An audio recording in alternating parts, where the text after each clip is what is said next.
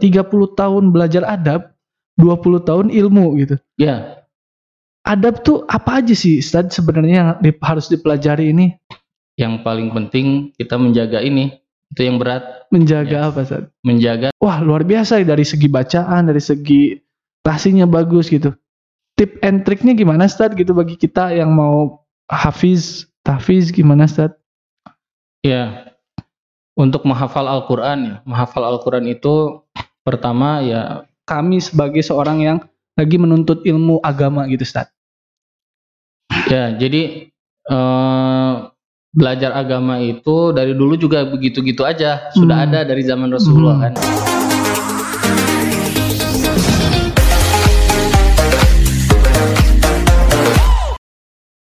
Bismillahirrahmanirrahim. Assalamualaikum warahmatullahi wabarakatuh. Apa kabar sobat baik? Kembali lagi bersama saya Yogi Ahmad Fajar di The Podcast di Jabar T V. Alhamdulillah. Episode kali ini kita kehadiran seorang Ustadz. Nih saya kalau ketemu Ustadz nih adem Ustadz. Karena insya Allah kita dapat memberi, mendapatkan banyak hal ya. Ilmu kemudian eh, apapun lah ya. Karena seorang Ustadz ini insya Allah barakah gitu ya. Barokah. Kita kenalkan yaitu Ustadz Hervi Firdaus. Assalamualaikum Ustaz. Waalaikumsalam warahmatullahi wabarakatuh. Apa kabar? Alhamdulillah baik. Alhamdulillah. Sehat Ustaz? Sehat, sehat. Nah ini sobat baik kalau kita nanya apa kabar, uh, sehat. Kalau dulu-dulu kan kayak apa ya, basa-basi gitu. Tapi sekarang tuh bermakna banget Ustaz. Iya betul. Menanyakan kabar, sehat apa enggak itu karena di masa pandemi ini itu tuh utama gitu loh. Itu paling utama sehat apa enggak gitu. Tapi alhamdulillah Ustaz sehat ya. Alhamdulillah. Alhamdulillah sehat selalu ya. Yes. Uh, sobat baik, saya perkenalkan Ustadz Hervi Firdaus ini seorang Ustadz. Beliau ini founder ya bisa dibilang Ustadz. Ya. Yeah. Founder sebuah yayasan yayasan ya Ustadz ya. Yayasan Al Fityah Bandung. Kalau sobat baik perhatikan, orang Bandung terutama, Bandung itu bisa dibilang Bandung Lautan Kajian. Iya, betul. Pernah ya. Mendengar istilah itu, Ustaz? Iya. Karena saya pas waktu pertama ke Bandung kan dua ribu tujuh belas tuh. Kata teman-teman saya, e, Ki, wah asik tuh di Bandung, ini banyak kajian di Masjid T S M, masjid yang deket, itu tuh masjid apa, Ustaz? Yang di perumahan tuh. Aduh, saya lupa. Al apa gitu? Ya, ya. Alatif. Alatif. Nah, Alatif. Kemudian di banyaklah di berbagai macam uh, tempat di lokasi di Bandung masjid-masjid itu banyak kajian dan selalu penuh katanya. Gimana Ustaz me- menyikapi atau melihat fenomena Bandung Lautan Kajian ini Ustaz? Alhamdulillah ya. Mm-hmm. Salah satu nikmat yang besar ya. Ya. Buat kita semua, terutama yang di Bandung. Mm-hmm. Memang dari di Bandung tuh dari bada subuh sampai jam sembilan malam tiap hari ada kajian. Iya ya. Iya. Pas waktu sebelum corona sebelum ya ini corona, ya. Sebelum corona. Itu di hampir di banyak tempat lah. Mm-hmm. Banyak tempat. Ya ini nikmat besar bagi kita sebagai umat muslim ya. Dan yang paling penting kita menjaga ini. Itu yang berat. Menjaga ya. Apa Ustaz? Menjaga keistiqomahan nah. Ini yang berat. Terus yang kedua, euforianya banyaknya kajian ini kan eh, apa adalah sesuatu yang baik gitu ya. Mm-hmm. Tapi kalau kita misalnya khilaf ya malah jadi arahnya kurang bagus. Mm-hmm. Ya. Eh, nah ini perlu di perlu diluruskan. Jadi memang ngaji kan bukan cuma ngumpul-ngumpul rame saja. Mm. Nah ini ramenya alhamdulillah sudah dapat. Tinggal, semangatnya ya, semangatnya ya, udah dapet. Habis itu tinggal di dirapihkan bersama-sama mm-hmm. sebagai umat muslim yang mm-hmm. di Bandung kita sama-sama yang ngaji itu harus seperti apa? Kita membina kalau kalangan begini eh, apa dulu mm-hmm. yang dipelajari kalau kalangan yeah. yang ini apa? Nah, ini harus dirapihkan. Kalau di Al Fityah sendiri Ustaz, Ustaz selaku penggagas dan ya pembina lah ya. Idealnya ngaji itu seperti apa sih? Ustaz tadi Ustaz bilang oke, okay, alhamdulillah euforia semangatnya udah dapat. Nah, step selanjutnya tuh apa yang harus dilakukan? Utamanya bagi kita ya atau kami sebagai seorang yang lagi menuntut ilmu agama gitu, Ustaz.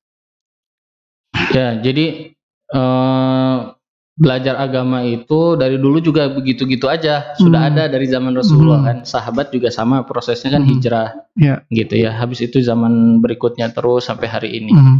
Nah jadi eh, apa ketika mulai belajar tentunya kita itu harus memiliki tahapan yang benar dalam memahami agama. Jadi hmm. jangan sampai gini, ikut kajian Oh, dari dari tempat kajian ke kajian selama lima tahun, mm-hmm. terus ditanya sholat gimana?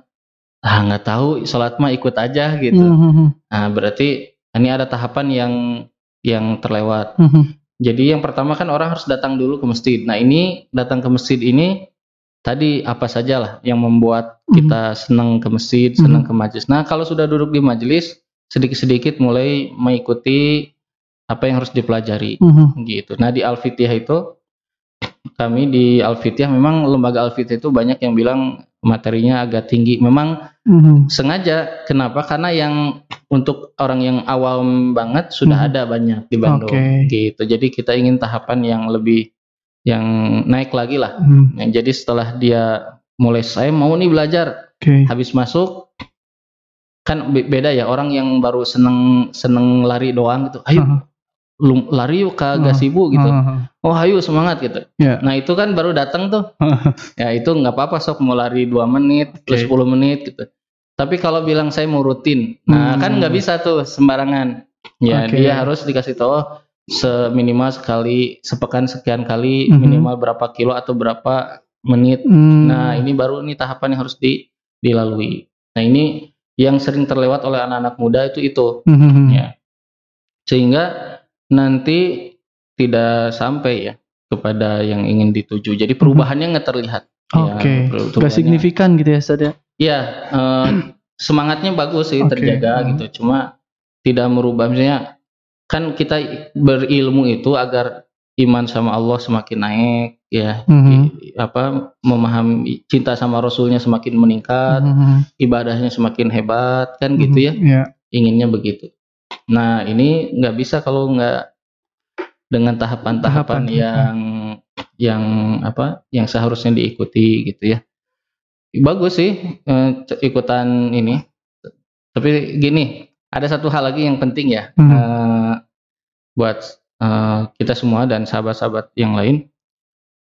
Yang namanya eh, apa sih belajar itu harus punya guru. Ah, iya, ya nggak iya, iya. bisa. Iya, misalnya. Tapi saya sering ikut kajian ke sana kemari. Ya nggak apa-apa, saya juga sama. Saya ya, saya suka kalau ada tabligh akbar saya datang, oh, duduk. Antum ya, juga gitu ya? Duduk. Itu ikut. Kalau tabligh akbar itu untuk membuat kita semangat. Ya. Besoknya wah resep, eh, uh. harus lebih, lebih rajin. Tapi kalau belajar besok surat apa yang harus saya pahami, besok mm-hmm. cara wudu yang harus saya beneri, besok. Mm-hmm. Nah ini harus ada guru. Guru yang tetap atau guru gimana? Yang, guru yang tetap, guru hmm. kita yang ngajarin, hmm. yang uh, apa melihat kita terus belajar. Oh, okay. Sahabat belajar ke Rasulullah, tabiin belajar ke sahabat. Ya, Imam Syafi'i datang ke Imam Malik belajar. Saya pengen belajar sama Imam Malik. Belajar hmm. fikih, belajar hadis hmm. dari Imam Malik. Yeah. Imam Syafi'i nggak kemana-mana, di situ dulu sampai selesai dengan Imam Malik. Gitu. Okay. Nah ini cara belajar yang kalau sudah mulai. Tapi misalnya suatu hari ada tabligh akbar di mana hmm. kajian besar, ikutan nggak apa-apa. Itu okay. namanya untuk memberikan kayak G- untuk refresh, refresh lah. lah ya. Untuk okay. giroh kita giroh, semakin betul. Sama saya juga kalau ada hmm. tamu ya, apalagi misalnya senior-senior lulusan Madinah hmm. yang saya kenal datang ke Bandung, wah saya wah, hadir, hadir, saya temui gitu. Ustaz ya. Gimana? Hmm. Wah, duduk gitu ya, senang hmm. duduk. Hmm. Tapi apakah dia guru saya? Di apa ketemunya juga mungkin setahun sekali, yeah. mungkin lima tahun sekali kan, okay. tidak bisa disebut guru. Uh-huh. Ya, nah guru itu adalah yang memang melihat perubahan kita, mendidik hmm. kita, mengenai, mengevaluasi. Mengevaluasi. Nah ini yang sering terlewat, uh-huh. sering terlewat. Nah, gitu. Di Al Fityah itu difasis, difasilitasi, Tad. Maksudnya kayak ya tadi, oke okay, saya belum punya guru nih, saya pengen ada guru yang memang konsisten me- melihat. mengevaluasi, membimbing saya. Itu di Al Fityah ada berarti ya? Ada di Al Fityah, okay. salah satunya itu mm-hmm. keunggulan uh, lah ya, keunggulan ya, di Al Fityah kita ada. Fokuskan situ, mm-hmm. memang Al Fityah itu tabligh akbar kadang kita adain tapi setahun paling sekali, mm-hmm. dua kali, kita mm-hmm. gak banyak-banyak. Pengajian umum nggak terlalu banyak juga. Mm-hmm. Kita lebih banyak ini anak-anak potensial untuk belajar Al-Quran. Kita didik dari mulai tajwidnya sampai menghafal Quran sampai mm-hmm. tiga puluh juz. Mm-hmm. Kemudian ini yang ini belajar ilmu syar'i dari mulai akidah, fikih, mm-hmm. terus gitu ada kurikulumnya. Dan kami di Al Fityah itu punya guru-guru yang uh, memiliki keilmuan yang sangat uh, apa alhamdulillah ya, yeah. luar biasa. Uh, bahkan ada seorang syekh ya uh, dari uh, Timur Tengah juga, mm. ya, seorang doktor gitu. Uh, kita belajar, beliau ngarahkan sekarang buku ini yang dipelajari, sekarang mm-hmm. bab ini yang harus dipelajari. Mm-hmm. Kita kan murid nggak tahu apa-apa nih, habis yeah. ini ngapain lagi nih? Uh-huh. Kayak orang datang ke tempat fitness, ya saya pengen perut saya six pack, six pack, ya gimana caranya? Kan bukan muridnya yang ngatur guru, pasti kata pelatihnya yang ngatur guru. Ya sekarang ini dulu, okay. makannya ini. Ini nah, nah uh-huh. itu itu harus ada guru, uh-huh. nggak bisa itu sendiri, ya nggak bisa. Uh, nah itu itu yang harus. Nah di Al Fityah ada tahapan-tahapan itu, uh-huh. dan salah satunya memang kami kalau untuk yang umum bisa nampung banyak orang, uh-huh. itu adalah tahfiz Al-Qurannya. Uh-huh. Tapi di dalamnya ada materi-materi lain, ilmu tafsir, tafsir. Uh-huh. Alhamdulillah sekarang sudah kurang lebih ada tiga ratus lima puluh penghafal wow. Quran. Ya, jadi amazing. Uh, sa- dalam kondisi corona alhamdulillah kami berjalan terus ya. Alhamdulillah. Uh, tahfidnya via online pakai Zoom. Oh, ya. Itu istilahnya mengecek hafalannya via ya. Zoom ya. Jadi ada jadwal talaki, nanti hari apa ada belajar uh, tentang adab, akhlak, karena hmm. ini juga masalah permasalahan. Ya. Maksud saya permasalahan ya. Anak muda itu uh, sering lupa adab dalam belajar. Ya, yes. Kita jadi akhirnya ngomongin ustadz ini, ngomongin ustadz ah, itu, komentar begini, komentar begitu, betul. Dia nggak punya adab. Mm-hmm. Nah di Al Fityah itu orang baru masuk dididik dulu adabnya. Kamu harus punya adab ke guru, ke majelis, ke teman, ke ustadz lain, harus yeah, punya adab. Yeah, yeah, yeah. Gitu. Nah nanti menunjang Al-Qurannya kita kasih ilmu tafsir, ta- eh, tafsir Al-Quran, Al-Quran, kita kasih ulumul Qurannya. Gitu. Ini khusus yang bidang Al-Quran. Mm-hmm. Nanti kalau bidang ilmu syar'i yang secara umum ya tentunya akidah, fikih. Bedanya apa tadi kalau yang Al-Quran tadi kan Hafiz, Hafizo, Hafiz gitu ya. Yeah. Nah yang tadi fikih itu jadi apa gitu nanti? Kalau outputnya, kan, outputnya. Kalau yang tahfidz Al-Quran itu uh, apa? Memang sebetulnya kalau ingin belajar uh, menghafal sesuatu harus dimulai dengan Al-Quran, mm-hmm. yaitu yang paling pokok. Jadi yang awal memang kita menerima. Jadi yang program tahfidz ini kita menampung dari mana saja. Mm-hmm. E, dites dulu tentunya bacaannya setelah mm-hmm. masuk. Nah itu belajar tahfidz Al-Quran. Tapi kalau belajar kayak fikih, ilmu syar'i yang lainnya di luar Al-Quran ini yeah. kita ada juga. Okay. Dari mereka ada juga yang ikutan. Oh. Tapi orang akan lebih mudah belajar fikih, belajar ilmu-ilmu lain kalau Al-Quran sudah bagus gitu. Okay. Hafalnya sudah banyak dan mm-hmm. yang lainnya. Tentunya selain Al-Quran, nomor satu lagi yang lainnya akidah. Ini pokok mm-hmm. harus dipelajari. Karena kan sekarang zaman banyak fitnah ya. Mm-hmm, betul. Saat orang tuh mudah tiba-tiba goyah. Iya, goyah. Tidak tahu mana yang gara-gara ucapannya bisa keluar dari agama ini. Kan yeah, yeah, bahaya, yeah, harus tahu. Yeah. Akidah. Nah habis itu fikih. Fikih itu minimal fikih ibadah. Kalau mm. disebut fikih ibadah tuh, sholat, zakat, saum, haji. Udah empat itu. Rukun Islam ya. Rukun Islam. Kalau Muslim, ya, yang empat ini tidak paham gimana hmm. caranya ibadah setiap hari, hmm. ya gimana caranya dia wudu, padahal wudu sehari bisa lima, uh, minimal uh. lima kali.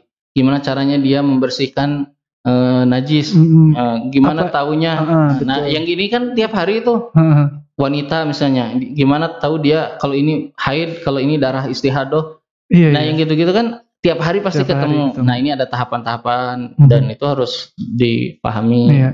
Lagi safar gimana sholatnya ya, di jama ya, gitu jama kan. Misalnya lagi sholat ada yang lupa sujud sahwinya gimana, oh, iya. ya salam dulu apa sujud dulu, uh, sujud dulu. Iya betul. Nah betul. Ini kan tidak dikasih dalam pengajian umum. Betul. Pengajian umum itu untuk membuat kita semangat hmm. duduk kita okay. nah, ini Masih. harus ada guru yang ngasih tahu hmm. ini sekarang belajar ini sekarang belajar terus begitu tahapannya seperti itu. Jadi memang sobat baik kalau belajar agama itu nggak bisa setengah-setengah ya Ustaz ya, harus full dan penuh komitmen.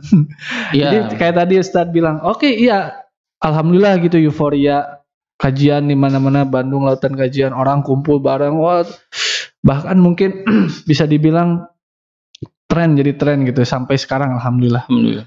Tapi jangan sampai, ya benar kata Ustadz tadi, itu tuh cuman euforia semata, tapi pas pulang ya lupa gimana e, sholat gitu ya, nauzubillah, lupa ngaji gitu. Nah, harus diiringi dengan benar itu dengan ngaji, dengan guru gitu ya Ustadz. Guru ya, yang betul. Benar-benar terus mendampingi, mengevaluasi, istilahnya kalau bahasa ini mah dosen pendamping gitu ya, ya. Kalau di kuliah mah gitu. Ada mentor. Nah, ada mentor gitu. Kalau bahasa lainnya apa tadi? Murobi kali ya. ya murobi gitu-gitu ya. Mentor aja lah. Ah, kalau nih Ustadz, uh, misalkan ada sobat baik yang ingin tertarik, apakah harus nginap atau misalkan uh, mondok itu di Al Fityah atau gimana Ustadz? Ini pasti kalo pertanyaan juga. Di Al Fityah nggak ada pondok, mm-hmm. Kita lembaga yang apa belajarnya ya datang pas waktu belajar saja. Oh, Oke. Okay. Hanya kalau memang ingin belajar serius masuk ke apa belajar ilmu syar'i itu kita ada ada, ada ininya pengontrolan, misalnya seminggu sekali harus ikut pengaji, e, belajarnya. Mm-hmm. Terus nanti ada tugas. Kalau dulu sih sebelum corona ini ada kuis. Mm. Kalau nggak ngerjain kuis dihukum. Wow. Gitu-gitu. Misalnya materi yang kemarin nih uh-huh. tentang taharah, ada kuisnya dibikin. Uh, suci ya, tentang suci taharah. Ya, taharah itu tentang bersuci, bersuci. Ya, kayak wudu, ya tayamum, itu kan tiap hari ya mandi. Mm, mm. Uh, ini habis junub mandinya gimana gitu. Nah, niatnya gimana? Uh, niatnya gimana gitu. Terus kalau ini junub ya Ramadan bangun-bangun jam tujuh pagi. Nah, gimana ini saum apa enggak? Nah, nah itu gitu. Tuh pertanyaan Ustaz. Nah, itu kan ada harus pakai ilmu gitu. Iya, iya, nah, iya, itu iya. Dipelajarinya dalam ilmu-ilmu begini. Aha. Nah, itu dulu begitu. Kalau sekarang ya siapa yang mau belajar kita ahlan wasahlan, tapi kita akan tempatkan di mana dulu mm-hmm. dia tahapannya harus uh, belajar gitu. Yeah. Memang tidak semuanya di satu tempat kan, harus mm-hmm. sesuai dengan level uh, ya kadar masing-masing dan yeah. memang apa ya uh, kalau kita setiap hari misalnya ya hanya ngadain kajian-kajian saja nanti kayaknya kayak I O kita itu. Karena dia, kita yang ngadain aja, pas ditanya yeah. kita nggak ngerti apa-apa, oh, ustadznya yeah. ganti-ganti, betul. Ya materinya ganti-ganti, mm-hmm. ya uh, ini. Tapi yang begitu penting mm-hmm. juga, tapi betul. jangan uh, sering, yang, jangan itu diandalkan sebagai okay. yang utama gitu mm-hmm. ya. Kayak misalnya contoh ya saya punya murid, punya teman nih murid nih, C S-an lah dengan yeah. sahabatnya gitu. Yang sahabat nih ngajinya uh, ya gitulah, motor keliling, ikut kajian-kajian besar gitu. Yang ini ikut-ikut juga itu kadang-kadang mm-hmm. ikut tapi nggak sesering dia, tapi belajarnya rutin sama saya. Mm-hmm. Sudah dua tahun ketemu, tek, gimana kabarnya? Alhamdulillah. Mm. Wah, ente sekarang gimana? Ya kata murid saya. Alhamdulillah ngaji biasa sama Ustadz. Mm-hmm. Oh kalau antum, ya saya juga alhamdulillah. Belajar apa aja selama dua tahun ini? Ya pokoknya kajian kemarin rame itu, kajian yang ini bagus juga materinya apa. Dia gak bisa menjelaskan dia okay. sudah belajar apa saja okay, okay. Dia balik nanya kamu gimana hmm. Alhamdulillah selama dua tahun ini saya sekarang sudah hafal tiga juz sama Ustadz hmm. Untuk uh, akidah Alhamdulillah sudah selesai sampai rukun iman yang terakhir tentang takdir hmm. Untuk sholat alham, untuk fikih Alhamdulillah sekarang sudah masuk bab zakat, hmm. toharof, sholat saya sudah belajar selesai. Hmm.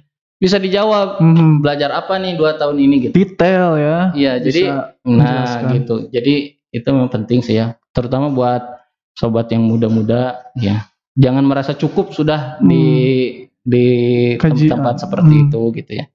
Saya yakin ustadz-ustadz yang mengisi juga tahu kondisi ini dan hmm. mungkin punya juga binaan-binaan di tempat masing-masing hmm. ya. Hmm.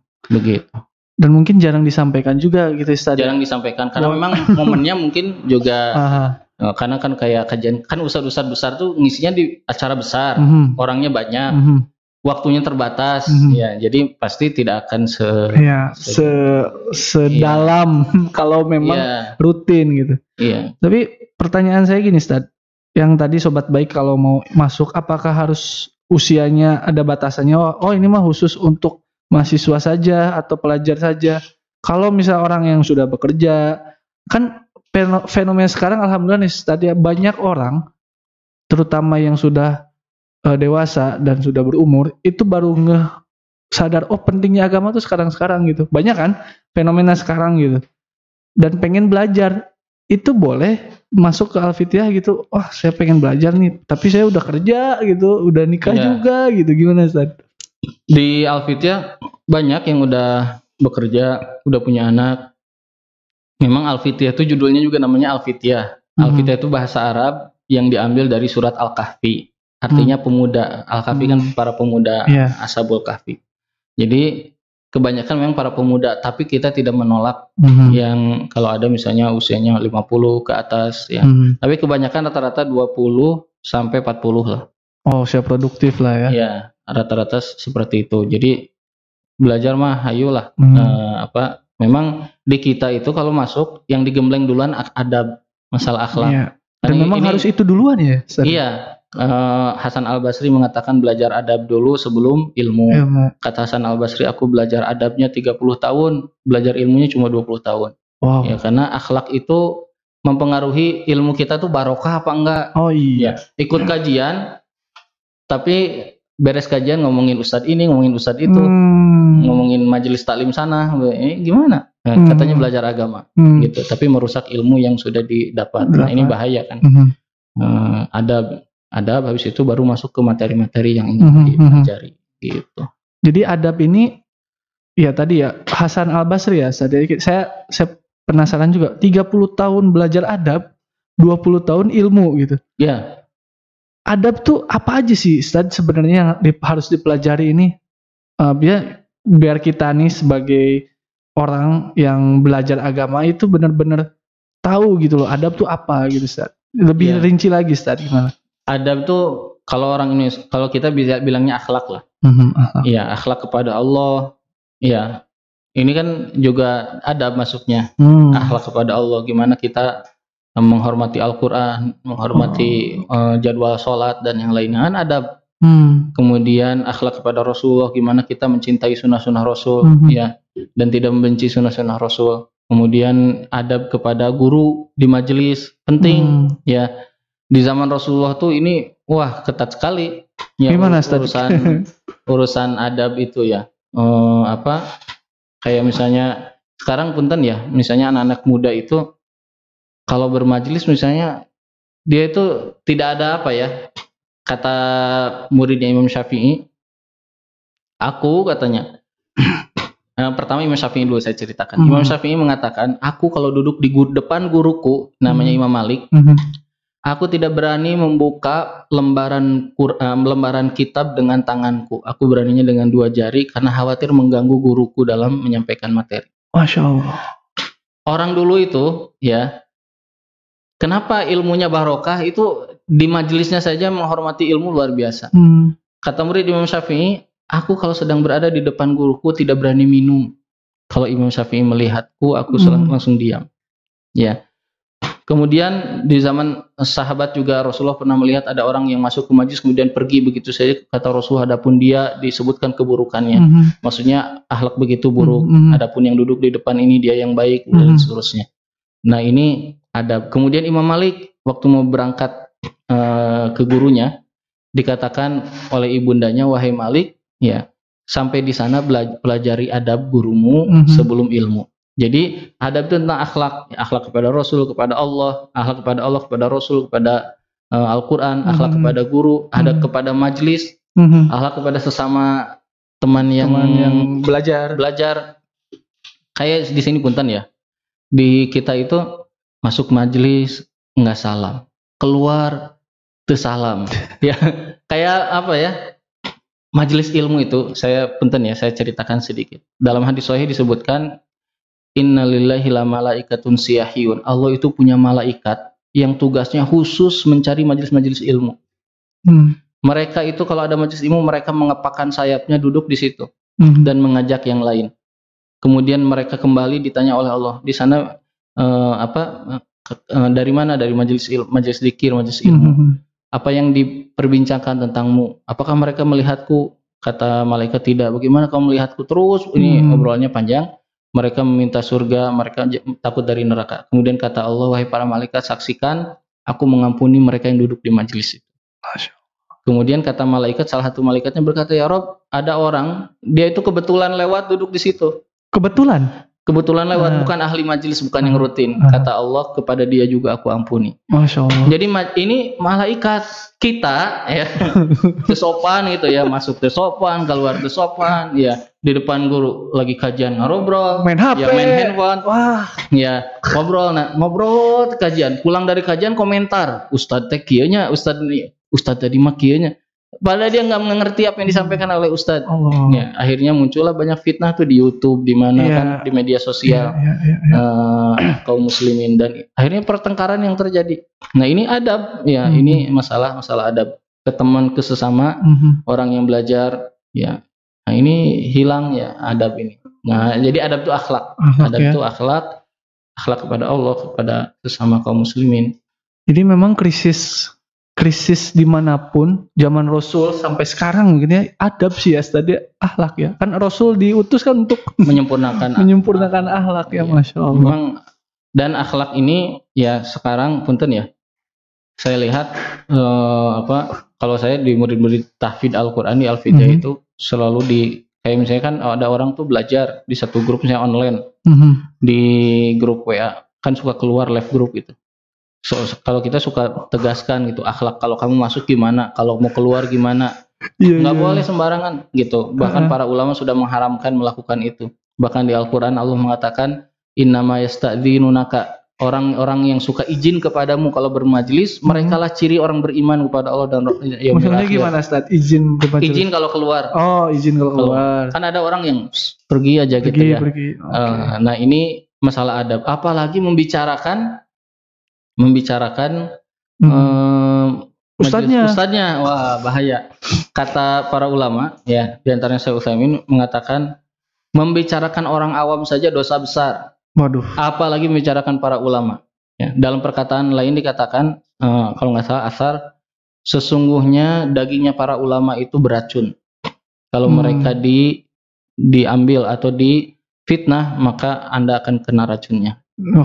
Jadi ini bahaya ya ngomongin ustadz ini ustadz itu. Mm-hmm. Diem aja lah jadi murid mah. Iya, gak usah, iya, iya. Gak usah ikutan. Gak usah apa, banyak komen gitu. Gak usah ya. banyak komen. Mm-hmm. Ya kalau ada pertikaian antara ustadz, biasa zaman Rasulullah juga ada pertikaian antara sahabat. Mm-hmm. Ya zaman Imam Syafi'i juga ada perbedaan antara perbedaan. Hambali dengan Syafi'i. Mazhab ya. Mazhab. Biasa aja. Mm-hmm. Kita gak usah ribut ikutan. Mm-hmm. Gitu. Nah ini akhlak. Ya, akhlak ya. Ya. Kalau hilang akhlak ini berbahaya ya, kalau hilang akhlak. Jadi Asya. akhirnya yang ada ribut antara kaum muslimin mm-hmm. ya, padahal tugas kita masih banyak sebagai umat Islam. Betul, Ustaz. Nah, ini penting sekali ya, kalau di Al Fityah alhamdulillah ya kita memang saya juga diajari oleh guru-guru saya ya, akhlak itu penting. Mm-hmm. Jadi kita fokus aja belajar, memperbaiki diri, beramal, ngasih tahu orang lain. Bahkan jumhur ulama tuh bilang ini, kalau ketemu orang muslim yang pertama kali di kepala kita adalah dia baik. Sampai kita melihat dia melakukan keburukan, baru boleh kita bilang dia buruk. Iya. Iya. Jadi itu kaidahnya kalau ngelihat orang tuh begitu. Mm-hmm. Kita mah ketemu nggak pernah. Iya. Ya udah. Udah suzon. Udah suzon. Nuduh-nuduh orang. Nah, ini bahaya sekali nih. Naudzubillah ya. Keadaan hari ini. Iya. Iya. Nah, ini... Jadi emang mindset kita itu ya harus di di restart ulang sih tadi ya, karena ya sedih gitu kalau di medsos. Cacian-cacian gitu kan, fitnah-fitnah, saling apa istilahnya tuh menyinggung satu sama lain. Aduh kayak gak ada akhlak, itu kan ada istilah sekarang ya sobat baik ya, gak ada akhlaknya nih gitu. Dan memang itu realitas sih ya Stad ya, iya. Di medsos gitu. Jangan kayak kayak gini sekarang fenomena di kan pandemi nih, Zoom as gitu, sekolah eh, apa online gitu. Banyak-banyak kan berita share gitu, banyak anak-anak tuh tidak sopan terhadap gurunya. Kayak manggil ke gurunya tuh gimana gitu. Ah ini aduh fenomena yang apa ya Stadia, kayak nggak diajarin aja gitu loh. Iya. Memang, apakah orang tuanya juga harus ini ya Stadia? Harus, orang tuanya juga harus tahu ya. Murid itu kalau di depan guru ya harus memperlihatkan bahwa dia itu adalah murid orang yang belajar. Mm-hmm. Dan yang dipelajari adalah ilmu agama, ilmu Allah yang mm-hmm. harus dimuliakan. Maka dia harus ya. Dan juga dalam ilmu-ilmu lain ya harus mm-hmm. punya Betul. punya adab, juga. punya adab ke guru ya. Ya apa ya? Orang tua, anak-anak, anak muda semuanya mm-hmm. sih harus mm-hmm. kita itu memperbaiki diri. Mm-hmm. Kemudian apa ya? Ya gini ya. punten, kita ini tidak ada kewajiban untuk menghakimi, menghukumi seseorang. Mm-hmm. Ya, yang ada kewajiban bagi kita adalah memperbaiki diri kita, menolong orang lain untuk berbuat baik. Mm-hmm. Ya, baik itu dengan mencegah dia berbuat kemungkaran ataupun men- mengajak mengajak kebaikan. kebaikan. Nah, itu aja yang diperintahkan. Ya, selain mm-hmm. itu kita serahkan kepada Allah Subhanahu wa taala. Nah, sekarang ini kenapa kita sering berantem ya? Saya juga sering heran. Ya, nggak suka ustadz ini, nggak suka ustadz ini. Padahal mereka tuh orang beriman semua. Iya, orang berilmu. Dan orang berilmu, ya orang-orang muslim. Iya. Udah gitu kita kalau sholat, kita bilangnya gimana? Ihdinas siratal mustaqim. Ya Allah, beri kami jalan hmm. yang lurus. Hmm. Bilang kami itu siapa? Kata para mufasir, kami itu semua orang beriman yang kita doakan. Hmm. Berarti tiap sholat kita mendoakan tuh yang kita caci maki, kita hasut gitu. Iya, iya. Kemudian kalau kita tahiyat, kita bilangnya wassalamu ala ibadika sholihin. Keselamatan bagi hamba-hambamu yang soleh. Siapa? Itu saudara-saudara saya yang kemarin saya caci maki dan yang lainnya. Hmm. Ini kan harusnya apa ya? Kalau tidak penting ya udah nggak usah komentar, nggak hmm. usah, apalagi kita tidak tahu ya. Hmm. Nah, begitu. Dan biasanya kata Syekh Bakar Abu Said, ujian orang baru belajar itu adalah lisan. Hmm. Ujiannya, makanya kata yang hijrah-hijrah gitu juga ya termasuk ya, yang baru belajar hmm. kata Syekh Bakar Abu Zaid yang nomor satu adalah asumtu, katanya banyak diam, hmm. harus banyak diam. Kenapa? Karena ujiannya biasanya ujiannya tulisan. Hmm. Coba orang baru belajar bela diri, bannya masih ban putih lah mungkin ya, dasar ya, ban dasar lah. Itu pasti banyak bicara. Nanti besok temennya bilang, Ke- kemarin saya belajar dua jurus baru katanya. Wah, iya, iya, iya. Nanti saya pamer ya. Iya, pekan depan. Sama lihat orang baru belajar berkuda, memanah, hmm. pasti dia beda dengan master-masternya. Hmm. Dia masternya kalem. kalem. Nah, maka atas Syekh Bakar Abu Zaid, orang baru belajar itu ujiannya di sini katanya. Ujiannya di, di lisan. lisan. Jadi maka kita harus banyak diam. Diam pokoknya, fokus hmm. belajar aja deh yeah, gitu. Yeah. Terus memperbaiki diri. Dan tadi saya menarik, tugas kita sebagai muslim itu tadi dua ya, tadi menyerukan, mengajak kebaikan, dan satu lagi ya kita fokus memperbaiki ma'ruf, diri nahi mungkar ya, itu tadi ya, ya kita memperbaiki diri, memperbaiki diri fokus. Yang kedua e, mengajak orang lain untuk berbuat baik atau mencegah dari mencegah kemungkaran. kemungkaran Sisanya itu serahkan ke Allah, serahkan gitu. Ke Allah. Kita gak bisa e, apa Uh, bahkan Nabi Muhammad itu pernah Nabi Muhammad shallallahu alaihi wasallam ya saking ingin orang itu masuk Islam ya mengabaikan seorang sahabat yang buta, hmm. Abdullah bin Ummi Maktum. Dia diabaikan, tidak diajak bicara, hmm. padahal dia bertanya kenapa, karena ingin fokus. Kemudian oleh Allah ditegur, kata hmm. Allah, engkau tidak punya kewajiban untuk menjadikan dia itu beriman, hmm. gitu di, di surat Abasa itu. Jadi kewajiban kita itu hanya nyampaikan, selesai setelah itu serahkan sama mm-hmm. sama Allah Subhanahu wa taala. Nah, itu. Jadi enggak usah banyak komentar, belajar fokus, belajar memperbaiki diri. Yeah. Ibadah kita udah benar belum? Ya, kita banyak doakan orang-orang beriman kan gitu. Yeah. Apalagi masa-masa kayak gini ya, hmm. harus saling saling menguatkan, saling menguatkan, saling menyayangi gitu. Saling mendoakan. Saling mendoakan. Ini apa, handphone tuh kadang bisa jadi alat maksiat ya, kemungkaran gitu. Kita caci maki, hujat sini, padahal kita tuh siapa gitu. Ya, hakim bukan, ulama. Mm-hmm. Bahkan para ulama bilang gini, banyak perihal-perihal dalam agama di zaman dulu tuh nggak pernah diributkan, di akhir zaman tuh jadi diributkan. Ah, apa contohnya, Ustaz? Iya, dalam hal-hal urusan misalnya urusan furu'iyah, beda ini, beda itu. Mm. Ya, beda tentangnya ini najis apa enggak najis. Hmm. Zaman dulu mah ya udah khilafiyah, beda hmm, cara ya. mem- memahaminya. Selesai. Yang ini misalnya eh, apa takbirnya begini, yang satu begini, oh, satu begini gitu. Eh, sudah, itu khilafiyah. Khilafiyah ya. Ya, masalah-masalah perbedaan dalam urusan furu, bukan akidah ya. Perbedaan dalam akidah yang enggak boleh. Ya, akidah tuh kayak misalnya memahami Al-Quran itu tiga puluh juz, Al-Quran itu hmm. adalah kitabnya kaum muslimin. Hmm. Nabi Muhammad itu nabi terakhir, ini ya. Akidah. Nah, kalau selain urusan akidah ya ada di zaman dulu juga, zaman beda. juga beda-beda. Rasul aja ngajarinnya juga beda. Hmm. Ya, ada beberapa urusan ibadah. Kayak misalnya sahabat datang musim haji nih. Hmm. Rasulullah, aku sudah tawaf tapi belum lempar jumroh. Kata Nabi, lakukan nggak apa-apa. Hmm. Datang satu lagi, Rasulullah, aku sudah lempar jumroh tapi belum tawaf. Lakukan nggak apa-apa. Satu lagi bilang, ya Rasulullah, aku sudah tawaf tapi belum nyembelih. Lakukan nggak apa-apa. Beda-beda nggak ini? Iya, beda-beda. Beda. Coba kalau semuanya jam segini harus lempar jumroh semua sok lima juta orang. Ajaman ayeuna kumaha. Iya. Makanya perbedaan tuh nikmat, nikmat ya. Ya nikmat. Dan ada hikmahnya gitu. Ada ya? Hikmahnya. Hmm. Jadi aneh diributkan kata saya itu. Hmm. Uh, dan kadang ustadznya hmm. mungkin nggak mengeributkan, muridnya yang munculkan uh, masalah. Yang tadi nggak punya ada. Ke nomor tadi satu. Yeah. Di awal-awal tuh lisannya nggak kuat, gak pengen ngobrol, nggak kuat. Nanti yeah. di majelis itu dia bilang Ustadz uh, apa kata Ustadz Anu katanya begini, beda sama Ustadz. Oh. Uh, manusia itu kata Ibnu Qayyim bibit hasad itu sudah ada di dalam diri manusia.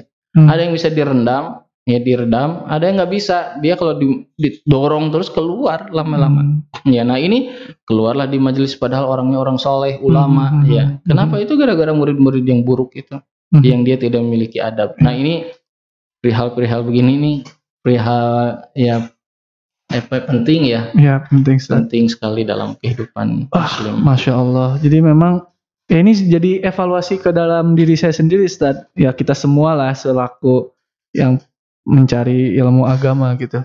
Yang diutamakan adalah adab gitu.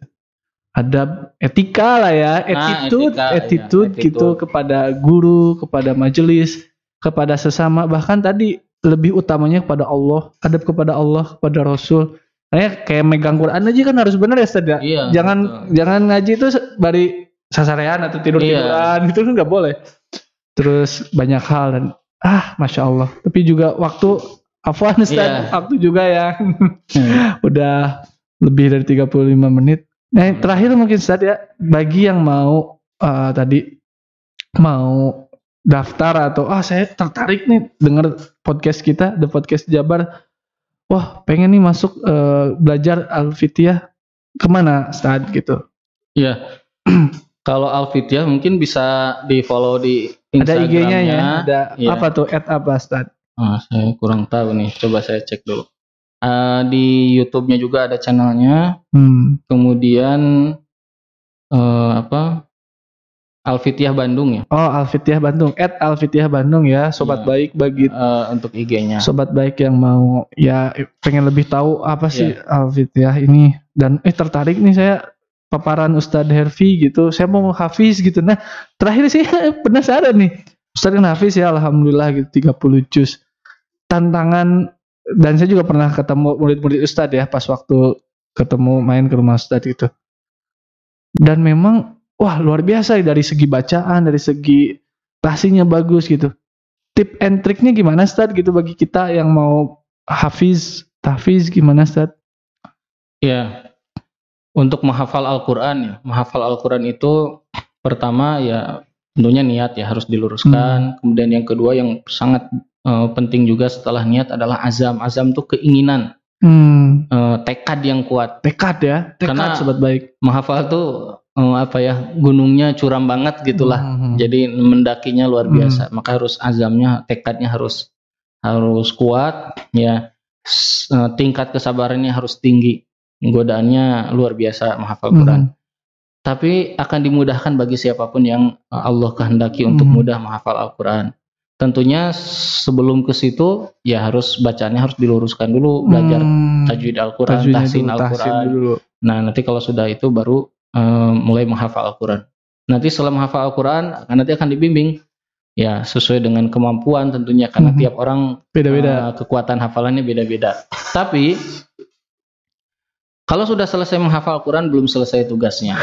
Ya, uh, saya dan beberapa uh, ustadz, ya atau uh, apa sahabat-sahabat yang hafal Al-Quran, menghafal Al-Quran itu sampai kita meninggal. Hmm. Jadi kita harus terus menjaganya setiap hari. Ya, tidak ada namanya mantan penghafal Al-Quran. Oh.